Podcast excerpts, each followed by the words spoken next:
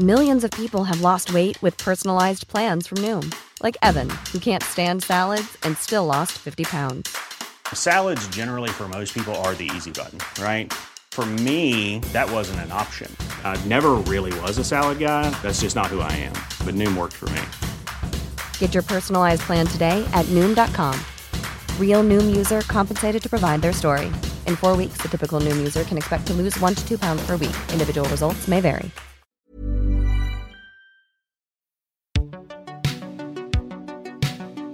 Viktor, det här avsnittet ska inte handla om svenska astronauter, men vi måste nog ändå börja med att prata lite om det. Såg du när Marcus blev uppskjuten häromdagen? Eh, Jag såg eh, repriser. Jag såg det inte live. Det var ändå ganska kul att se tycker jag hur han bara satt och asgarvade under liksom, de här minuterna då man upplever som mest G-krafter och ja, men känner krafter när man är inne i raketen. Ja, men det verkar ju lite vara det han har sökt hela tiden. liksom hur det känns att bara slungas ut i, i rymden. Exakt, en, en riktig kick. Eh, Men första dagen så ställde man in uppskjutningen några timmar innan. Och Johan Markopoulos som är kommunikationsansvarig på Rymdstyrelsen berättade under deras rymdvaka, som alltså inte visade själva uppskjutningen, eh, för att de hade köpt in massa snittar, Eh, så de var tvungna att ha det själva dagen som det var tänkt. Men eh, jag var där och ja, det var lite forskare som var där och pratade och då berättade han varför de hade flyttat fram den dagen. Den information jag har fått handlar om att det är ingenting med raketen, det är ingenting med vädret som brukar vara de vanliga orsakerna till förseningar. Utan eh, man ville dubbelkolla ett delsystem till eh, de stora Eh, fallskärmarna. Så det handlar om när man kommer tillbaka efter fullgjort uppdrag. Man kommer ner genom atmosfären som bromsar eh, ordentligt så att det liksom blir plasma runt om. Det vet jag att Marcus har sagt att han ser fram emot att se plasma runt platsen när han liksom kommer ner genom atmosfären. Och sen så i sista innan de slår ner i havet så är, det då ut fyra jättelika fallskärmar och det är någon delsystem där som man vill ha en extra koll på. Det är både då uppskjutningen och sen när han kommer ner igen, då åker man ju också otroligt snabbt och det liksom märks på utsidan av rymdkapseln. Det hade ju ändå känts lite nervigt dag två. Att så här, alltså om man bara- bara ta, talar för mig själv. Alltså jag är inte så jätteförtjust i att flyga till exempel.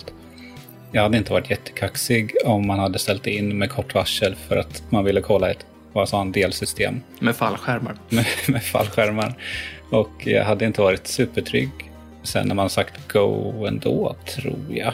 Alltså det är något kontrollbehov som kickar in där hos mig. Nej men det här är ju ganska vanligt att, att liksom, de har ju massa sensorer och om det dyker upp någonting så väljer man ju bara avbryta för att det är ju säkrare. Det hade ju antagligen varit safe ändå. Men- Antagligen. Men eh, dagen efter så gick det ju i alla fall desto bättre. Raketen flög och Marcus är nu den tredje svensken i rymden. Några timmar efter att raketen hade lämnat jorden så lät det så här. Hej allihopa! Helt underbart att vara i rymden. Uh, what a fantastic ride.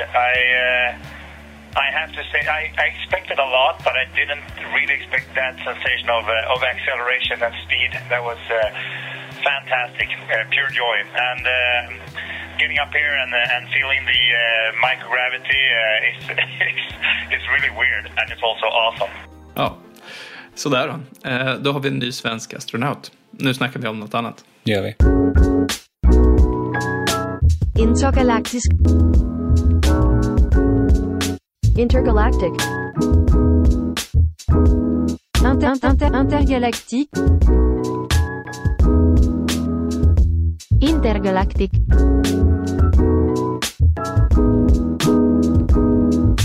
Hej och välkomna till Intergalaktiskt. En podcast som görs av mig, Bill Borå, och dig, Viktor Krylmark, på Ny Teknik. Viktor, ungefär hur långt har du till jobbet? Eh, Det var faktiskt inte jättelänge sedan jag kollade upp det. Jag har ganska exakt strax under sju kilometer. Och det här har du kollat upp hur då? Eh, Google Maps. Okej, alltså du, du gick inte med ett sånt här ja, men, gammalt eh, hjul som man hade i grundskolan som lät tick, tick för varje meter. Nej, det, det hade varit en utmaning, men jag gillade verkligen de hjulen. Eh, Varmt minne från grundskolan. Ja, jag förstod aldrig riktigt varför man använde dem dock. Om det var på idrotten eller... Alltså, jag, jag gick i Montessori så det var ju, det var ju min matte. alltså, det var ju lek. Ja. Men jag minns, jag minns att man skulle mäta typ fotbollsplanen till exempel. Eh, Det var väl också för att på något sätt sätta i relation hur långt 50 meter är. Mm. Men det, det är ju ett vanligt sätt att vara säker på ett avstånd, att helt enkelt mäta det. Vi har linjaler, måttband eh, och så vidare för kortare saker. Och sen har vi ju andra system för, för längre avstånd. Vi kan använda satelliter och ja, men de GPS-system som vi har. Eh, Minns du hur man mäter avståndet till månen? Ja, absolut. Vi har ju placerat eh, speglar på månen och skjuter laser på dem. Exakt. Det är sådana här retroreflektorer som en lyssnare berättade för oss. Överlag då, hur mäter vi andra avstånd i rymden? Till de närmsta stjärnorna och till andra galaxer. Det och en del annan rymdforskning ska vi prata om idag. Och vi ska ta oss an detta ur perspektivet att många viktiga och tidiga upptäckter inom astronomin och astrofysiken tillskrivits manliga forskare. Även fast det varit kvinnor som har gjort jobbet. Och för att kunna prata om detta så bra som möjligt så har jag intervjuat författaren till boken Her Space, Her Time som getts ut av MIT Press och avhandlar just detta ämne. My name is Shohini Ghosh, and I'm a professor of physics uh, here in Waterloo in Canada. Uh, my area is in quantum computing. Um, so I, I actually was born and raised in India and got interested in science at an early age, loved solving mysteries, and realized that the biggest mystery out there is how the universe works. So that led me into physics and uh, mathematics. And eventually, I pursued my PhD in the US before moving to Canada. And now I get to, yeah, explore these sort of almost like science fiction questions like teleportation, which I used to watch on TV on in Star Trek, but now I get to do it in real life. So that's been really an exciting journey. Återigen har du pratat med någon eh, smart jävel. Precis. Det, är- det är nog ett ganska bra sätt att beskriva dem vi brukar ha med i den här podden. Och eh, Shohini är ju alltså fysiker och intresserad av kvantfysik och universum. Och jag har också tänkt på det här att ju fler forskare vi pratar med desto mer förstår man hur science fiction verkar ha format liv. Eh, här var det ju då Star Trek som var den enda serien som gick på engelska som Shohini fick se, sa hon till mig. Eh, och det gjorde att hon då sökte sig mot just rymden och fysiken. Jag har inte sett jättemycket av de äldre Star Trek-grejerna och gissar nog att du inte har gjort det heller, Viktor. Eh, nej, faktiskt inte. Alltså ibland, alltså... Star Trek det är uh, Spock, va? Heter han? Mm, Den här Spock-hälsningen. mm, den, den kan jag... Alltså, jag använder den emojin ibland och jag använder den ibland även i verkligheten. Men jag har typ inte sett Star Trek så jag är ju en uh, fake. Ja. Så Shohini såg i alla fall de här serierna. Men hennes intresse för rymden kom inte bara från sci-fi. real life, something like Star Trek happened, which I remember clearly. Back in 1984, uh, the first astronaut from India went to space. His name was Rakesh Sharma. So that made me very, very inspired and excited. And I would dream that I was like kind of his sidekick and exploring outer space with him. Ändå härligt med en sån fantasi tycker jag. Ja.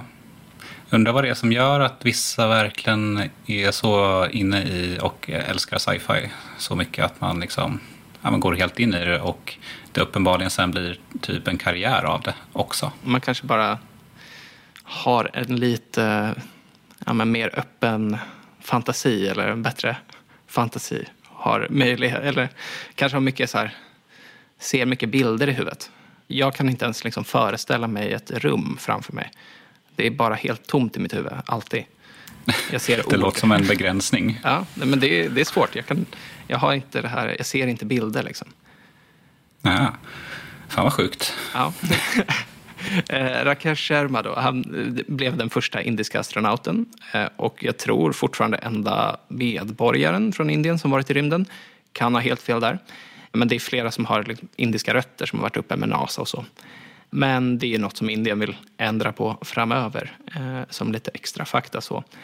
Men eh, vad handlar då eh, Shohinis bok om? So yeah, I'm still interested in space, and the book is this combination of you know uh, contributions by women to uh, discoveries both in on the physics side like particle physics and you know radioactivity things like this but also to things like space exploration and dark matter and what's out there so it's kind of a it was a great project for me to work on just because it combined all of my interests Så det är liksom både då en, en bok om de här kvinnorna och deras historier men också just om ja, med rymdforskningen och alla de här spännande fenomenen som faktiskt finns där ute. Det låter ju bra när hon säger att den handlar om dark matter and what's out there.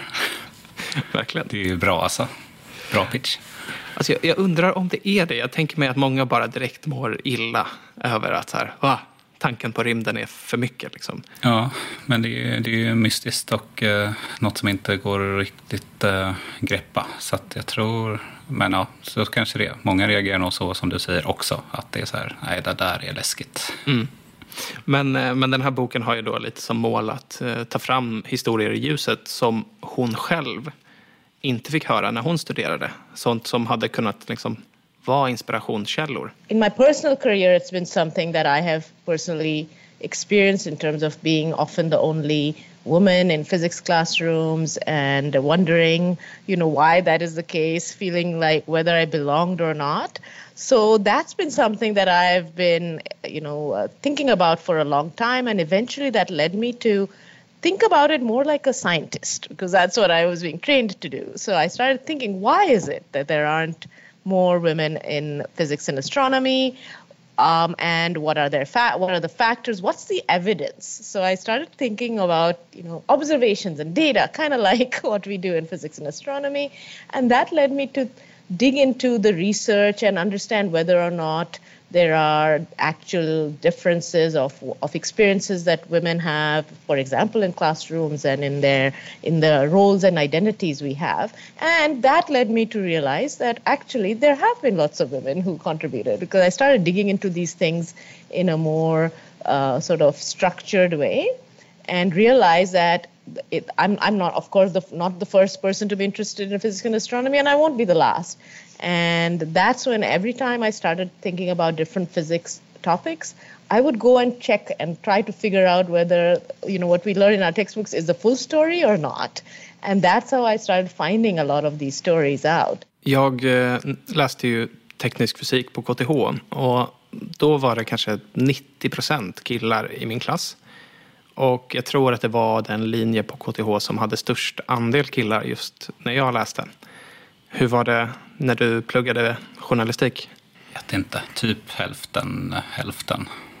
Det är väl så att just de här tekniska ämnena och ingenjörsämnen så är ju väldigt mansdominerade i, i många fall.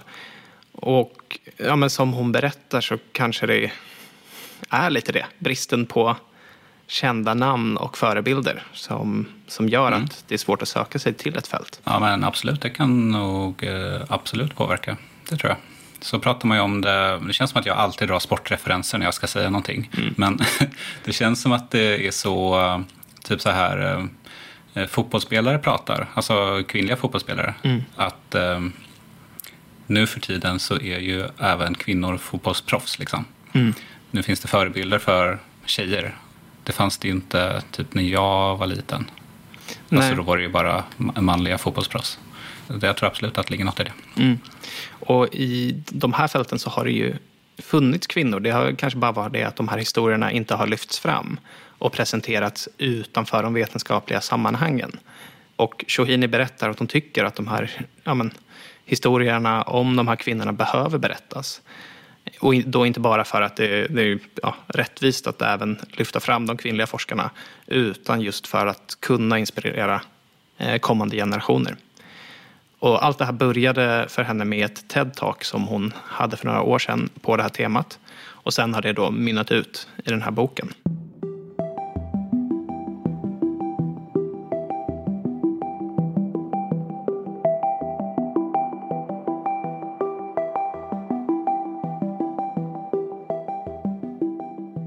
Låt oss då gå in eh, på två av de här historierna lite mer i detalj. Den första personen jag vill prata om är Cecilia Payne. Eh, senare när hon gifte sig hette hon också eh, Gaposchkin Payne. She is special to me because she actually uh, did her PhD at the Harvard Observatory back in the early 1900s, and she was actually the first woman to, uh, you know, pursue the a PhD there.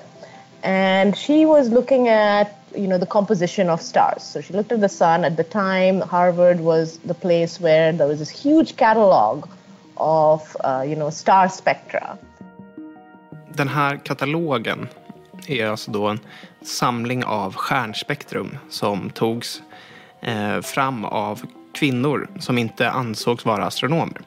Ehm, de gjorde då inte själva observationerna med teleskopen utan bara analysen och katalogiserade de här.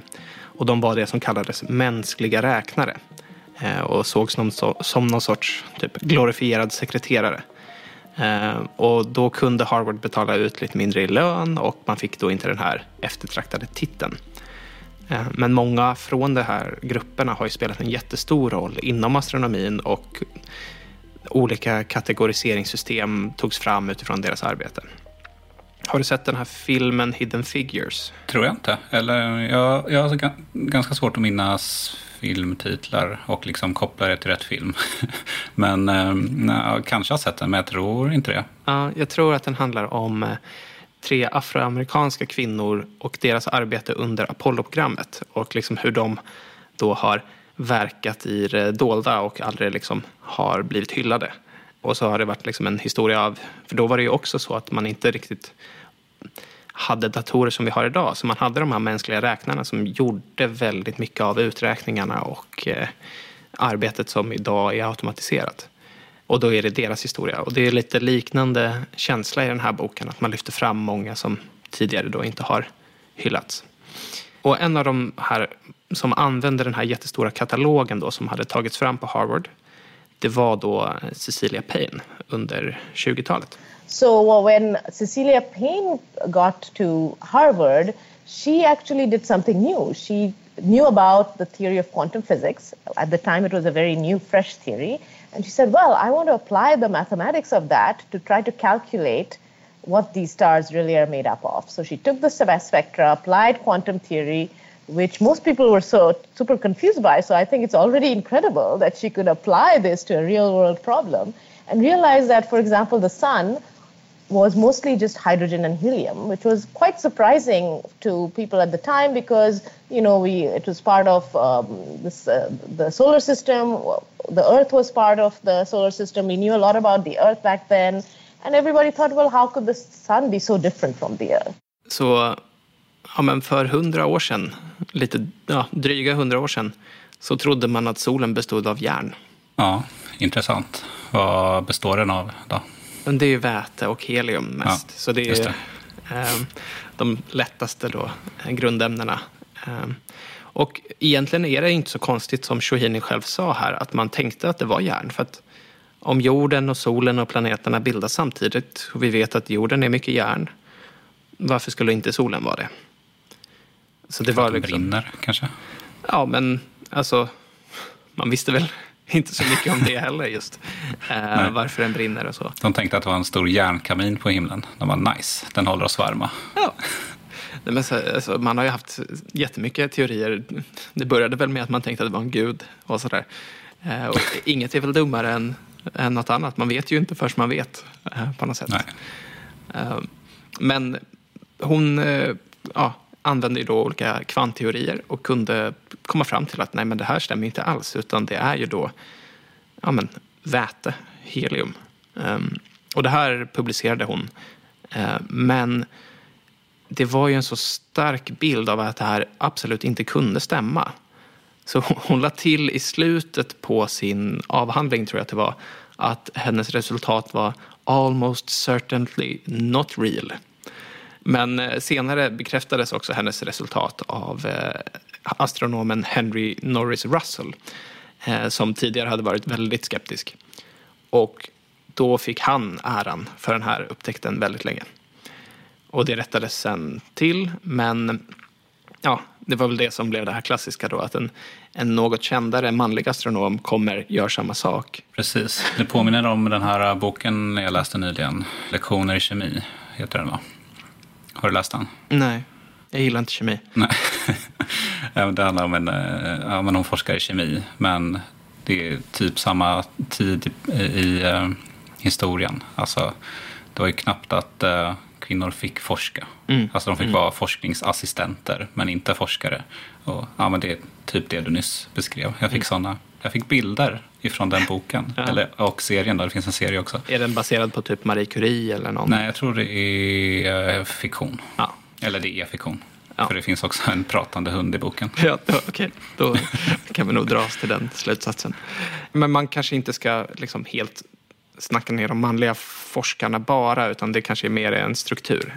Um, så här säger Shohini Goose om uh, Henry Russell. Yeah, to be fair, so this other uh, researcher at the time, uh, a guy named Russell, was actually the, the leader in this field. So he did appreciate uh, Cecilia Payne Gaposhkin's work, understood how, you know, what high quality work it was, but was skeptical because, of course, people couldn't believe that, you know, uh, something like the sun could be just hydrogen and helium. But he did go away and do his own calculations later, and he confirmed that she was right. And he did acknowledge that, you know, she, he was confirming her work. But because he was so famous at the time, much more famous than her, he was given the credit for doing the work and was associated with the discovery. But over time, that did change. So certainly in the astronomy community, at least. Så det tolkar lite som är att då inom fältet så, så kan det ändå vara så att kvinnorna har en viss roll och accepteras. Men att det snarare är i den breda allmänheten som oftare de här männen har lyfts fram. För att de kanske haft ett namn redan och att det har varit enklare att pusha en sån nyhet ut i offentligheten. Och det är ju självklart jättetråkigt att det har varit så och säkert till viss del är så idag. Ja, men det är väl ganska exakt så idag. Alltså, det är lättare att nå ut med innehåll när man är, har en plattform eller om man ja, är känd helt enkelt mm. inom sitt fält eller vad som helst. Ja, verkligen. Um, Cecilia då, hon fortsatte undervisa väldigt länge på Harvard och fick inte alltid den cred hon förtjänade. Uh, men sen till slut så blev hon den första kvinna att få en professur vid Harvard 1956. Mäktigt. Eller hur? Och för Shohini så är just det här, alltså att veta vad stjärnor består av, både solen och de andra miljarderna av stjärnor där ute, en otroligt stor upptäckt. It's such a stunning, stunning moment of history to, you know, not only that uh, it shifted our thinking, kind of like how we look back and think about how, oh, the earth was the center of the solar system. That was a big shift in thinking. This was, in a, to, in, to me, it felt like that kind of shift, as in you suddenly understand everything about every star in the entire universe. Imagine that proves the power of how humans can build these universal theories. So there's this bigger aspect to the discovery that I think is so incredible that I it really shocked me that it really is not something much more publicly celebrated to, to stay on the topic of stars, then I thought we could yeah. talk a bit about how to measure distance in the universe. Oh yeah. so uh, um, yeah, I, I guess that you understand who I'm going to ask about. Yes, so. of course. oh, yeah, so you know that's actually also one of these basic basic things that you know. It's not that you and I think about it a lot, perhaps, or the average person will be like, "Oh, I wonder how far away that star is," right? And if you did think about it, it's actually really, really hard because you know everything is just black at night and you know you look up and there's a few lights and imagine standing there and thinking okay i'm going to try to use some measure to figure out how far that the star is. It's a really really difficult problem because on earth the way we usually measure things is you know you we have an experience of course. We can tell by looking at how big or small something looks. Or you can actually travel somewhere and back and figure out how long you took and how fast you were moving those are things you can do. You can't do that when you look at stars. You can't just travel there and back or say, oh, I'll eyeball it and see how big it is. So that's why it's such a challenging problem. And uh, this was a this actually limited what we could even know about the universe because turns out if you can't tell how far things are, you can't tell what's the scale of the universe, you don't know much about what happens in terms of um, movement and motion and these kinds of, and there are many, many other things that you need distances for. So, uh, this other woman who also happened to be working at Harvard Observatory, roughly at the time of Cecilia Payne, Gaposhkin, and the other computers, her name was Henrietta Levitt. Alltså, dags för dagens andra porträtt och att koppla tillbaka till, eh, till inledningen. Eh, nu ska vi prata om Henrietta Levitt, eller Henrietta Swan Levitt. Och som Shohini säger här, avstånd i rymden är kluriga. Vad känner du själv, Viktor, om du bara skulle gissa avståndet till en stjärna? Tror du att du hade kunnat sätta det? Ja. Nej, alltså jag vet inte ens om jag skulle, om vi pratar kilometer, jag, vet, jag, jag skulle antagligen gå, kunna gå fel miljoner. Jag vet, inte, jag vet inte ens om det är så här en miljard kilometer till en stjärna eller om det är 10 000 kilometer. Eller, nej, det kan det inte vara. men, eh, eller om det är miljoner kilometer. Nej, men det, är, det är svårt. Alltså, på jorden har vi en tydlig känsla. Eh, eller så kan vi faktiskt mäta det. Och vi, vi kan ju bara inte göra det. För vi kan ju inte åka någonstans och åka tillbaka och liksom mäta hur snabbt åkte vi. Vilken hastighet hade vi? Hur lång tid tog det? Och räkna ut avståndet. För det är så ofantligt stora avstånd. Ja, det är inte som att gå med ett hjul på en fotbollsplan. Nej, exakt. Det hade varit lite kul om man, om man kunde. Men ett sätt att eh, göra det här på, det är något som heter parallaxeffekten. Är det något du känner igen? ja, ifrån vårt CMS, men eh, jag antar att det är något annat. Just det. Nej, det har inget med publicering av eh, ny tekniks artiklar på, på nätet att göra. Um, men så här, tänk dig att du håller något framför dig och så blundar du med ena ögat och kollar på objektet. Och sen öppnar du det andra ögat. Alltså du, du stänger det, det ögat som var öppet och öppnar det som blundade. Och då kommer det se ut som att det du håller framför dig flyttar sig något. För att det är på olika avstånd då från vardera öga. Ja, och, det där är störigt. Det gör jag ibland. Alltså om man typ ligger på soffan och typ bara inte har något att göra så bara testar man lite. Mm. Och jag fattar inte varför det blir så. Men ja, du håller ju på att berätta varför. det, anledningen till att det flyttar sig är ju för att dina ögon är ju på olika platser. Mm. Eh, och hjärnan är väl inte så smart att den kan liksom slå samman eh, den platsen.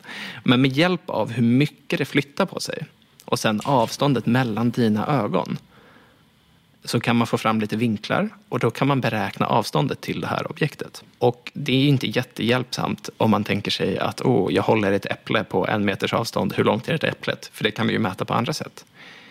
Men det här går också att göra med vissa stjärnor. Okay. Om man mäter en stjärnas position på himlen när jorden är på ena sidan av solen och sen ett halvår efter så har jorden då rört sig väldigt långt till andra sidan av solen. Eftersom att vi konstant rör oss runt solen. Och ja. om man då kollar på samma stjärna så kan det se ut som att den då har flyttat sig på natthimlen. Och genom att vi vet hur långt vi har färdats och vi då kan få en vinkelskillnad på hur mycket då den här stjärnan har flyttat sig så kan vi räkna ut avståndet till den. Köper du det? Ja, det låter väl det låter rimligt. Ja. Problemet är att det här inte funkar för alla stjärnor. Det här funkar för stjärnor som är tillräckligt nära oss. Jaha, störigt. Ja, så över eh, 100 parsec. Och det är liksom då inte längre än 326 ljusår bort. Alltså om en stjärna ligger längre bort än det så kan vi inte mäta med hjälp av parallaxeffekten. Och då kommer nästa problem, Vintergatan verkar vara cirka 100 000 ljusår. Så vi kan inte ens liksom mäta avståndet till stjärnorna längst bort i Vintergatan. Och då kan vi inte mäta avståndet till andra galaxer. Så hur gör vi det? Ja, det vill man ju veta. Och det är det som Henrietta kom på. And she noticed these very interesting stars that actually change in brightness over time. And she realized that the uh, that the time taken for the stars to change in brightness, that period of oscillation, was related to how much light, how bright they were, how much light they were giving out. So by by noticing that, she realized, oh well, if you look at a particular uh, let's say, star of this kind called a variable star in a particular galaxy, and you can figure out at least one of those uh, stars how far away they are, then that'll tell you for that particular brightness that what and the period you know that distance. And then a similar star which has the, the same period would therefore you would expect it to have that same brightness. And now if it looks brighter than that it must be closer. And if it looks dimmer than that it must be further away. So she figured out a way to connect all of these periodicities and to the brightnesses and from that compare it to other such stars and then from the comparison you can tell okay if it's brighter than it should be it's closer if it's dimmer than it should be it's further away Hängde du med? Eh, Ja, han verkade kolla på ljus. Exakt, så vissa stjärnor varierar i då sin ljusstyrka. Och hon kunde se då att perioden som de varierar med är kopplade till storleken eh, på den här sortens stjärna. Men om man då har två stycken som varierar eh, med samma period så borde de lysa lika starkt. Så om den ena lyser starkare så ligger den närmare oss eftersom att då mer ljus kommer fram så den upplevs som starkare. Och på så sätt så kan man helt enkelt använda sig av sådana här stjärnor som varierar med en viss period för att mäta avstånd. Så har man en sån stjärna och vet dens ljusstyrka och har någon gång kunnat räkna ut med hjälp av då till exempel parallaxeffekten avståndet till en enda sån här stjärna så kan man med hjälp av då att veta det och dens ljusstyrka och period räkna ut avståndet till andra sådana stjärnor. Okej. Och det här är en jätteupptäckt. För vad säger det här oss? Jo, till att börja med att det finns stjärnor som är så pass långt bort att det måste finnas andra galaxer. Det här tror jag inte var helt säkert på den tiden. Vi tar ju det här som en sorts självklarhet. Man går i skolan och så får man se någon sorts spiralgalax och tänker sig, höra ja, ah, det här är Vintergatan. Och sen, oh, det här är någon annan galax. Det här är Andromeda. Men när man bara kollar upp på natthimlen så är det ju jättesvårt att avgöra om en galax är en galax eller om det liksom är en stjärna. Det är, ju- det är ofta en prick. Liksom. Vadå, kan en galax se ut som en prick? Alltså som en stjärna? Jag tror det, att om du kollar man i teleskop så är en tillräckligt långt bort så, så varför inte? För då borde ju det liksom se ut som att de här stjärnorna ligger väldigt nära varandra. Och kan man inte, har man inte en tillräckligt bra upplösning så borde det se ut som en, bara en prick. Sant? it opened up possibilities to be able to measure not just nearby stars but faraway galaxies and really understand what's out there. And what was really amazing, of course, is that one of the biggest discoveries um, that this led to was to realize that faraway galaxies are actually moving away faster from us than nearby galaxies. And that's actually a signature of an explosion or an explosive process, really. Um, and that kind of an explosive expansion is really the signature of the Big Bang.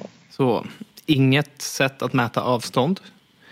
Så har vi inget sätt att ens kunna se att de här avstånden ökar. Och att de ökar tyder ju på att de rör sig bort från oss. Och att de rör sig bort från oss med en acceleration har vi också sett.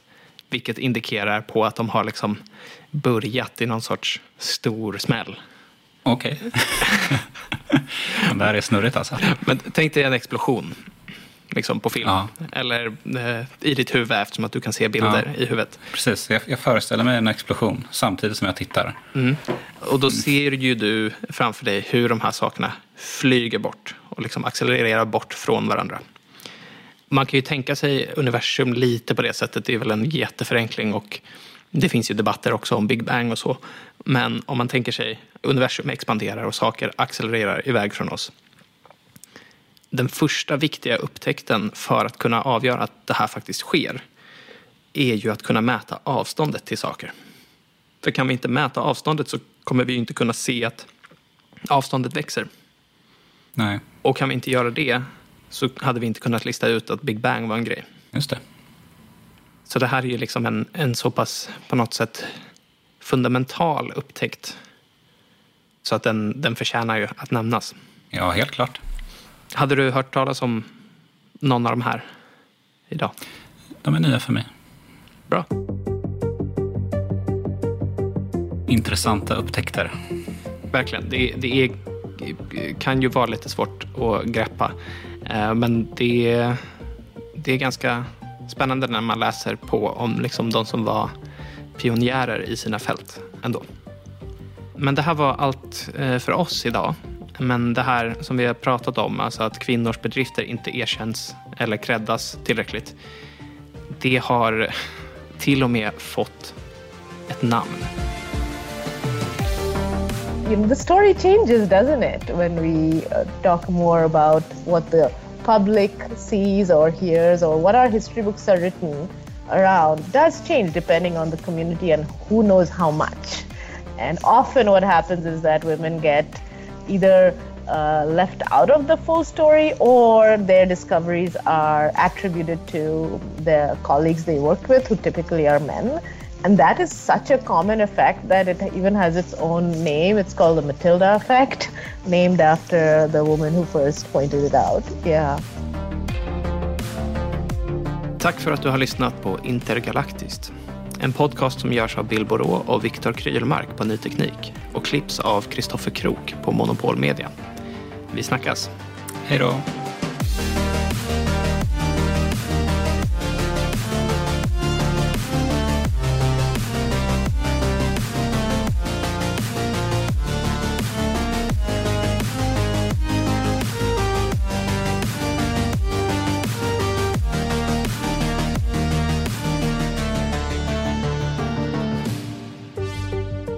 Apropå det du sa förut med eh, att du bara ser ord. Det låter ju helt galet. Om jag, om jag säger en röd bil på en asfalterad parkering. Ser du bara te texten röd bil på asfalterad parkering? Men kanske Eller kan du faktiskt Fel se en röd bil? Det är nog fel att säga att jag ser ord, men jag ser inte en bil framför mig. Alltså om jag blundar och försöker se, alltså det är, det är bara liksom svart, eller svart och svart. Det är, det är liksom, jag ser ju då ljuset som kommer igenom mina ögonlock från att det ändå är ljust ute. Eh, men, men jag får inte upp en röd bil på en parkeringsplats. Jag förstår konceptet och jag hör mig själv tänka det. Och jag vet hur det är och jag kan liksom Ja, men, nej, jag, jag får liksom inte upp det som i typ en tecknad film eller ett foto eller så. Är det något som du får eller? Ja, ja absolut. Det trodde jag att, alla, att alla kan liksom föreställa sig sådana grejer. Särskilt med en sån konkret eh, förklaring eller en eh, uppmålad bild. Jag kan ju minnas typ exakt hur någonting är placerat eller hur ett rum har sett ut och sådär och skulle kunna återberätta hur saker på en hylla har legat i mitt badrumsrum eller något. Men jag ser det ju inte framför mig. Det är snarare som att jag, jag minns det, men det är liksom det är ändå inte en bild i huvudet. Men alltså, jag kan ju se en eh, tecknad röd bil framför mig även om jag tittar. Jag måste inte blunda. Jag vet inte om det är du eller jag som är sjuk i huvudet här. Ja, nå- någon av oss. Intressant.